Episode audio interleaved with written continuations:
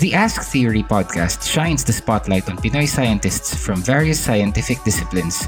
Listen to some of the country's best scientific minds as they explain what they do in simple terms and share fascinating stories of how they got into science, the incredible things they've learned about the world around us, and so much more.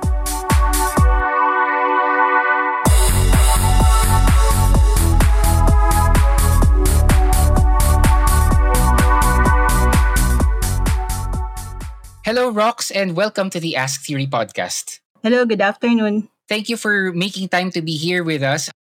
I'm sure that you have something exciting to share with uh, our listeners because we'll be talking about an exciting topic. I mean, I find it exciting because as our listeners already know, probably already know, I don't have a formal background in science. I mm-hmm. am just really invested in in the sciences, so this is why we do things like the Ask Theory podcast. But the point is, even without a scientific background, I try to participate in promoting science dito sa Pilipinas. And I think that what you're going to talk about today with us is something that will allow our listeners to participate in science then in their own way. But before we get into that, I'd like our listeners to know a little more about you. So can you tell them, tell us about yourself, what you do right now, or you know, what your professional career, and the story of how you fell in love with science. Yes, thank you so much, Mike, for inviting me to this podcast interview. Actually, excited ako kasi I want to impart something then to your listeners to showcase as well yung ginagawa naming project. So, I'm Rox Avinyante. I am a research professional from the OST Advanced Science and Technology Institute. I've been practicing my career in SNT, Science and Technology, for almost 10 years. And then I am interested more on ICT and microelectronics, systems engineering, and software development. How did I fall in love with science? Well, actually, falling in love with science was a process for me. And science mm-hmm. wasn't actually my first love in terms of discipline. Ah. I was considering other area before entering the SNT field. So I but I took a STEM course during my undergraduate degree due to insufficient resources just to be qualified for the OST scholarship. Um, as we all know, yun yung requirement eh, to have a DOST scholarship. You have, you must take a STEM-related course. Yeah. But I realized as I tread the path of SNT field, yan, working in the government and research and development institute here in DOST, I saw the great need for SNT in our country and we really need more experts in the field. I must say that ano, I am a patriotic person. Uh-huh. And I really want to contribute something to the society. Kahit naman sino sa atin, no, we want to make an impact. Maybe that's the reason why I stayed at the government for more than a decade already. So I fell in love with science because I know that it has a huge role in the development of our country. We need SNT to sustain the growth of our economy, to alleviate the poverty, also to improve our quality of life. Yeah. Uh-huh. Eh, ang ganda ng story mo kasi I, I, I totally agree with pretty much everything you said. I find it interesting and inspiring na admittedly, by your own admission, you weren't really set naman at a very early mm-hmm. early part of your life na ah science ang track ko parang it was partly out of necessity that you pursued this track but you really fell in love with it as you were studying which is i think really great and i can definitely empathize and relate to your you know patriotic sentiments. And i think a lot of us the people who are listening to this podcast also feel that kasi the ongoing theme naman of this podcast has been to promote you know science in the Philippines na paintindi sa ating lahat ma-appreciate natin ang science ay part of everyday life dito sa Pilipinas. And it is the key. It is the, a major key in solving the problems that we are facing today. So related to that what can you say is your mission? If you were to just put it in one sentence, and why? As a science practitioner, I think my mission is to engage and encourage the young people to pursue SNT courses, just like what I experienced no, in my journey. And actually, not just the young people, but the mm-hmm. public in general, regardless of your subject matter expertise or discipline. I want to encourage them to participate and support scientific research and projects through citizen science. Uh-huh. Yeah. I love na nabanggit mo yung citizen science because actually, I'm about to ask you about that. Ano ba ibig sabihin ng citizen science? In, you know, what does it mean? Uh, citizens becoming scientists or citizens conducting experiments? Ano ba yung citizen science? Sige. So, some few questions, no? Parang, okay, sounds intimidating pag naririnig natin citizen science, citizen scientist, ano ba yan? Parang so technical. Some questions, no, na, na nare-receive natin regarding citizen science. I'm not a scientist, I'm not a researcher, my undergrad course is not STEM. So how can I participate in scientific studies or projects if I don't know anything about, example, scientific research or formal methods on how to do experiments? So in a, in a nutshell, citizen science is a science for the public. Science for everyone. Ika nga sinasabi nila. Anyone, anywhere, regardless of area of expertise or, or field, you can actually participate in meaningful scientific research. Yun, parang citizen science, it is also known as yun, community science. Kung narinig na natin yung term na crowdsourcing, crowdsource science, di ba? Wherein public involvement, example, in data gathering, analyzing, or sorting of scientific data for research purposes are needed.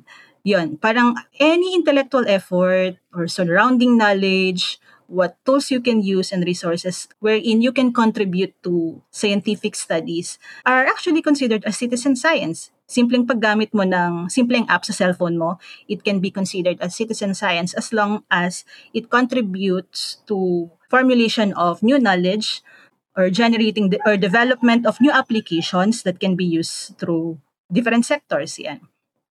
So that's citizen science. Yeah, ang ganda ng pagkaka-explain mo nung citizen science pero hindi pa rin maalis talaga sa isipan natin na pag narinig natin yung citizen science, meron siya talagang kakaibang dating eh. Meron siyang parang kaakibat na effort, mm-hmm. na responsibility. So, based on your opinion, would you say na responsibilidad natin na maging citizen scientists and why or why not?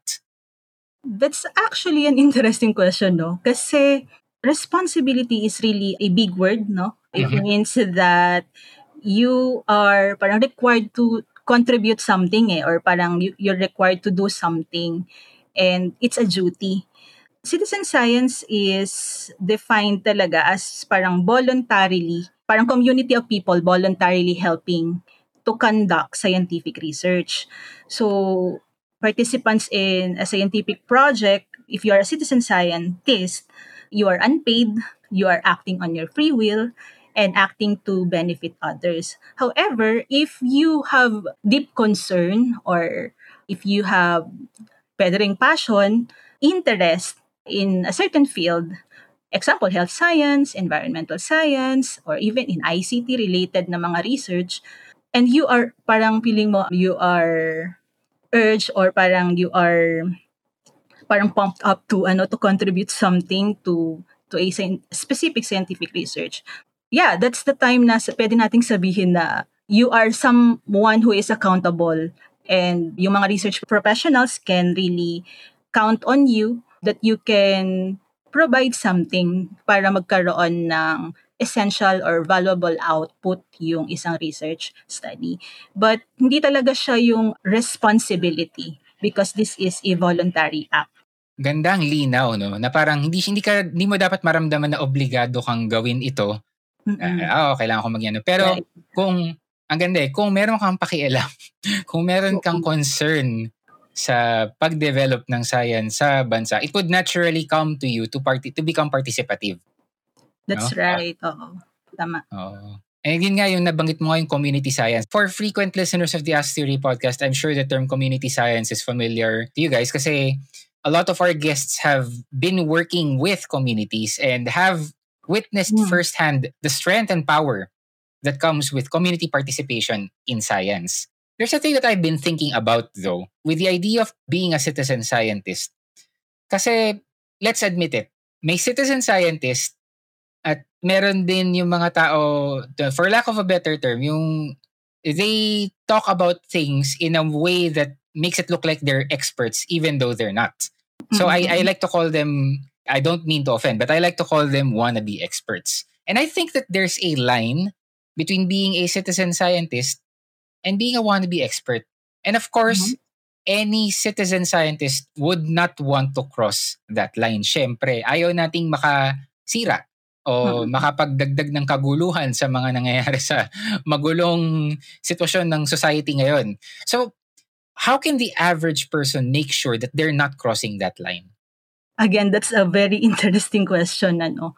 Well, sa isang scientific study kasi or research, or ito nga, meron din tayong tinatawag na collaborative na science wherein we really need people on the ground 'di ba usually kapag nagkakandak tayo ng scientific study, we go to the ground, depending on the nature of the, or context of the study. We interview people, we observe the surroundings, ganyan.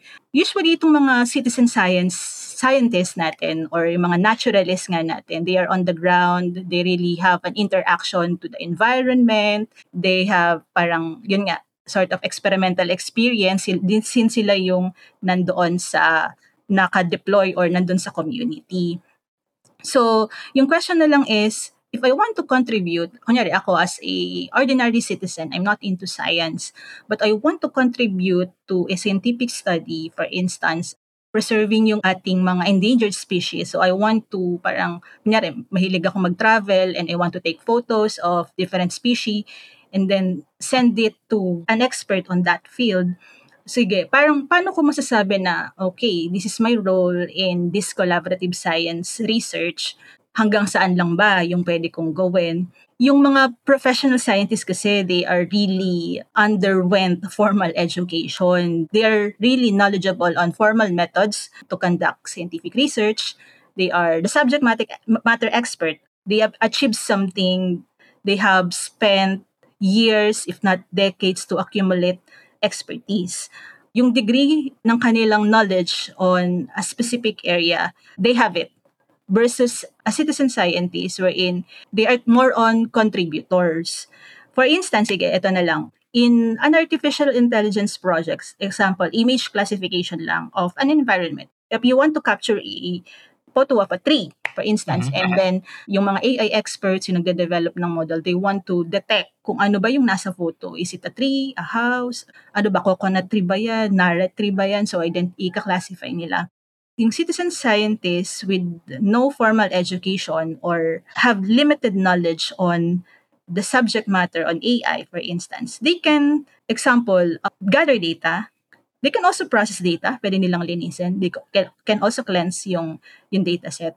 However, yung processing ng data using yung mga ito, medyo jargon na, no? yung mga high-performance computing na facility using GPU or CPU, applying AI algorithms to detect yung patterns, come up with, yun nga, predictive and prescriptive signals, for instance. Ginagawa na yan ng mga professional scientists. So, I think alam naman nila sa sarili nila kung ano lang yung pwede nilang ma-contribute. And if they have knowledge on those areas too, definitely pwede rin yon.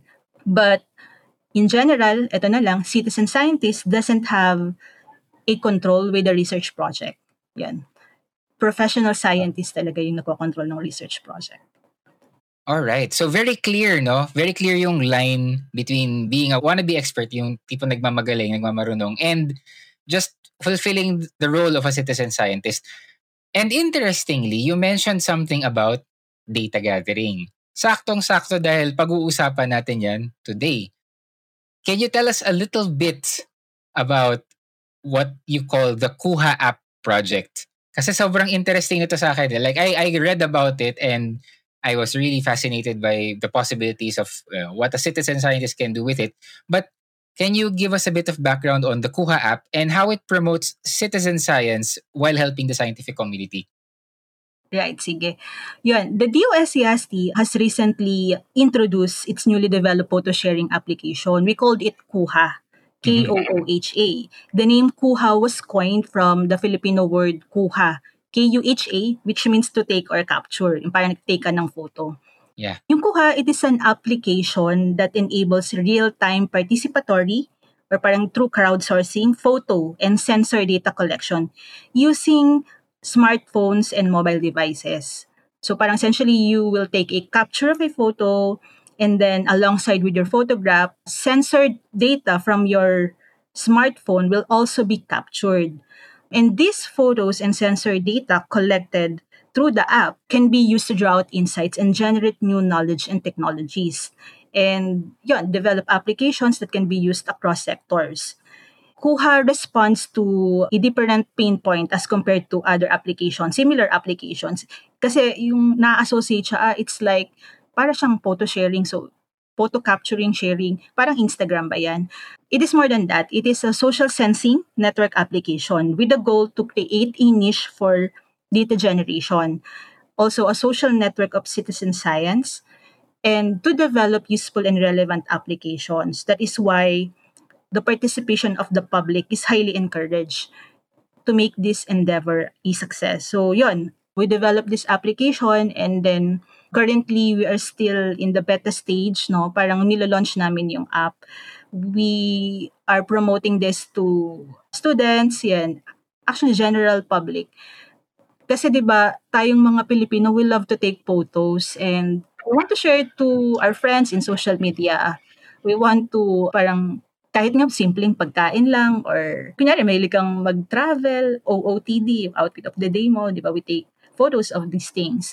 So why not you turn these photos into something useful and relevant?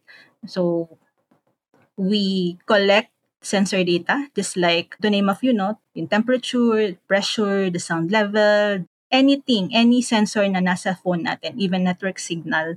And then we can use this data, this sensor data, to develop useful applications. Mm-hmm. So para mas maintindihan ng ating mga listeners, kasi it all sounds very, it sounds very interesting. It's, it's a novel concept. Sabi mo nga, it has similar there are similar apps to it, but it this solves a different pain point. Can you provide like maybe a couple of examples as to the kind of yung improved application or what you can come up with with the data that is captured by the Kuha app? Yeah. So ngayon kasi we are still collecting data, no? It will require parang huge amount of data to come up with really parang reliable research. Okay. So, yung mga applications that we can develop out of the data shared by the community, itong mga citizen scientists nga natin. For instance, for weather-related data, we can do thermal mapping and potentially be used in relation to studies on climate change or global warming, di ba? Yung mga temperature, pressure, humidity na nakukuha natin. Or even example, yung decibel or yung sound decibel, yung amount of noise na nakukuha natin while taking pictures. So, we can use these measurements to study environmental and health impact, example of noise pollution on a particular area or location. Or even yung mga simple na images, trees, clouds, low vegetation, species, we can also use these images For example, biological conservation studies. Ano pa ba? Health science or health science naman. We also detect kasi yung motion, yung motion, yung acceleration. Because yung mga cellphones natin may mga motion sensor data yan. So we can use this to recognize physical and biological activities to improve, example, yung health ng isang individual. Siguro, yung mga photos then we can apply computer vision we can feedback information to users about their example, caloric intake and help them adapt he- healthier eating patterns based kunyari, di ba? Mahilig kang mag-take ng food na kinakain mo, yeah. Foodstagram, ganyan. So, Foodstagram. Pag in-upload mo, if we have enough amount of data, huge amount of data, yan, we can process this information through computer vision, yan, and send info to the users about their eating patterns, caloric intake, yan. And help them adapt healthier lifestyle eating patterns. So, yun lang yung mga nakikita naming potential applications na pwede nating magawa using yung mga data na makakollect natin through Kuha. Okay. And those are just a few, no? Yes. Siyempre, Siyempre with the with the amount of data that it, it gets, siyempre maraming possible applications and maybe some that we haven't even thought of yet. Pero na, naisip ko tuloy, And this is, I think, a normal concern naman with anyone who is using an app and sharing their data. How can we be sure na secure yung data dito sa Kuha app? Yes, actually, we underwent consultation with the National Privacy Commission. We also conducted yung privacy impact assessment to make sure that it complies with the terms provided in the Republic Act 10173 or itong ang tinatawag nating Data Privacy Act of 2012. Ito yung talagang matunog na matunog. Parang data privacy, security, okay ba, secure ba yung ating uh, data, yung, yung personal info ko. So we implement reasonable and appropriate physical, technical, and even organizational measures to prevent yung loss, destruction, misuse, or alteration of any information. We also consulted yung DICT na security group, yung CERT-PH. We underwent also yung pag-review ng source code, pag-review ng security ng servers to make sure na users will experience secure transactions using the application. May mga formalities naman tayong ginawa just to make sure na magiging safe yung paggamit ng mga users natin ng ng application. And also inside the app yung sa paggamit mismo ng application, hindi naman natin nire-require yung pag-display ng personal information. They can use any name they want, parang pseudonym. We just need talaga yung contribution nila, which is yung photo and sensor data. Yeah, yun yung mga measurements na, ay measures na ginawa natin to make sure na secure yung app. Okay. Kasi oo, kasi yun nga eh, minsan, I mean, sa panahon ngayon, tama nga, di ba? I, I mean, I'm sure some of some of the listeners here nakakatanggap ng mga text araw-araw. True. Na, That's you know, for, di ba? Yung mga, yung, Kahit yung in-applyan mo, ah, ikaw din. Oo. Ang dami kong ano, parang job, ano, ano Yeah, tawag niya? oo, yung parang natanggap ka sa trabaho hindi mo in-applyan. parang, ha? ano to? So, definitely data security, privacy is a big issue now. And I'm and you know, it's it's comforting to know that this app that transmits a lot of data, collects data, has safeguards to ensure that the user's data is safe are, safe. So, it's good to know that. You, you mentioned that it's still in the testing stages, this app. Kailan yung talagang formal or official launch niya? When can we start using this talaga? Well, actually, the application is available via Google Play. Aha. Although we are currently optimizing pa yung performance ng app, but pwede na siyang gamitin actually. It's available, downloadable from the Google Play Store. For Android pa lang siya, yung nagawa na, namin, Android at least 8, version 8 pataas. Version 8. Okay. Oo, Oreo and above. Kasi ito yung ano eh, sila yung mas, at least bago na yung ano, yung model and bago na yung model ng phones, marami ng sensor na available. Yun, pero we are tweaking yung performance pa with the development team. And potentially we will launch yung ano, yung version 2 anytime this year towards the end of the year. But users or the general public can actually browse na yung application. They can download it, try it out, capture a photo, share it to the community. Yun, we can start populating yung data na at this point. Kaya pinopromote na rin talaga namin yung app. Ah, exciting. Ako susubukan ko yan this weekend. Pag uh, ita-download ko yan at uh, itatry ko mag-ikot-ikot. Titignan natin kung anong data ang makukuha ko. Okay. After hearing about the Kuha app, I'm sure a lot of our listeners have some questions then. Or maybe gumagamit na sila ng Kuha app and then they want to share some feedback or they want to just talk about their experiences. If they wanted to reach out to you for those purposes, what would be the best ways to contact you? Yeah, we have Facebook page, Mhm. facebook.com slash kuha app or just search kuha app. And then we also have TikTok. Kaka-launch lang din ng TikTok namin.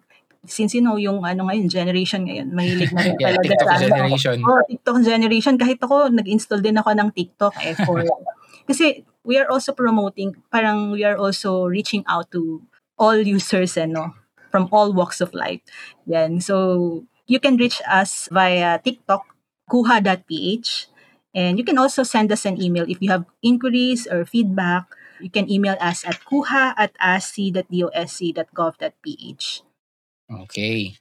And then, you know, before we conclude, syempre kailangan magbigay ka ng iyong words of wisdom, like with every guest sa podcast na to. Sa mga aspiring citizen scientists out there, or, you know, people who, maybe kahit yung mga tao who want to pursue a professional career in the sciences someday, especially with that sense of patriotism nga, I think people who want to practice here in the Philippines, ano yung advice mo para sa kanila?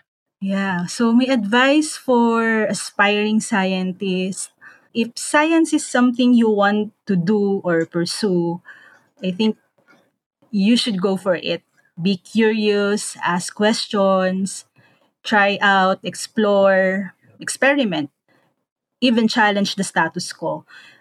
Opportunities and learning about science are really accessible at this moment, no, at this season and period of time. Kasi walking around, observing nature, you can also get formal education. There are a lot of free online courses. You can do experimental via experimental experiences. There are also free platforms to use. There are a lot of labors that you can try out, explore to pursue science. There's also a lot of DOST programs that support young and aspiring scientists. And yun, you don't have to overly specialize. Kasi parang, parang ano siya, intimidating ba na I want to become a scientist. I want to be highly specialized on this field. You don't have to overly specialize. Just get started, discover your passion, and know your direction in the process. Yeah, that's my message for our aspiring scientists.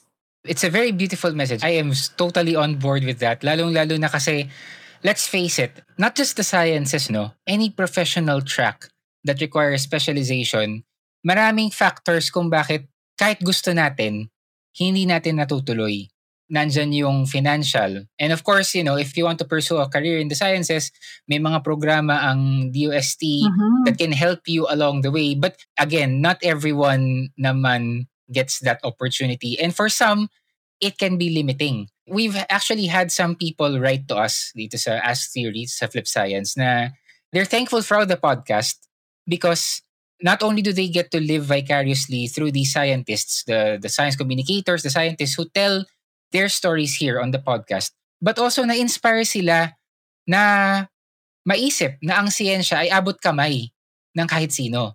Hindi kailangan maging, sabi nga ng isa, hindi mo kay, dahil sa Ask Theory nalaman ko na hindi pala daw pang, panghenyo lang ang siyensya. So, thank you for saying na kung gusto nila ng science, ituloy lang maging curious sila, magtanong lang because that really is it eh. For whatever reason, even if you can't get into or, or are not able to pursue, you know, science education for whatever reason, huwag niyo maliitin yung sarili niyo na, ah, hindi, hindi ko kaya mag-science kasi ganito, kasi ganyan. Hindi ko kaya maging scientist. Tuloy niyo lang yan. Kung talagang mahal niyo yung science, kung talagang gusto niyo maging contributor sa siyensya dito sa Pilipinas, ituloy niyo lang. There are many ways isa, isa lang itong Kuha App sa napakaraming paraan para makakontribute kayo sa pag-develop ng science dito yes. sa Pilipinas. Mm-hmm. Yeah, support natin yung mga citizen science projects na lalo na gine-develop dito sa Philippines. In our own simple way nga, tama yung sinabi mo. Yun eh, parang we want to become a scientist not just because parang we want to be branded as scientists. Pero really, we want to make yun nga, something significant and we want to have an impact. Yan. Cliche siya, pero yeah, we want to have, you know, something na ano eh, value to the society. Yan nga, maraming nangyayari sa paligid natin ngayon. And in our own simple way, using the available tools that we have, even your smartphone, no, it's a very, very powerful tool that can, you know, contribute data to the scientific community. So, whatever resources you have, just start and go for it. Beautiful. And yeah, make sure to try the Kuha app. Make sure to download and try if you have a phone that's compatible for it. Para next time naman, pag may nagtanong sa'yo, ano ba ang ambag mo sa bayan? Pwede mo sabihin, citizen scientist ako. mm. cool, di ba? Oo, astig citizen scientist ako. Ayan, Rox, thank you so much for again for making time and for being for joining us here on the podcast. Ako, ang dami ko natutunan from just from listening to you. Na-inspire akong mag-download ng Kuha at kumuha-kuha dun sa labas. so thank you and I hope na we can invite you here on the show again someday maybe to talk about some updates about the Kuha app or whatever new projects that the agency has for Filipinos in promoting science. So again, thank you. Thank you, Mike, and thank you for this opportunity. I hope marami ring natutunan yung ating mga listeners. Ayun. So take care, stay safe, and keep in touch. Yes, thank you. Thank you for listening to this episode of Ask Theory. Follow Flip Science on Facebook, at Flip Science PH on Twitter, and at FlipFacts on Instagram. And check out our official Shopee store if you want to get copies of our books, Historiang Científico and Science Scramble. Stay curious.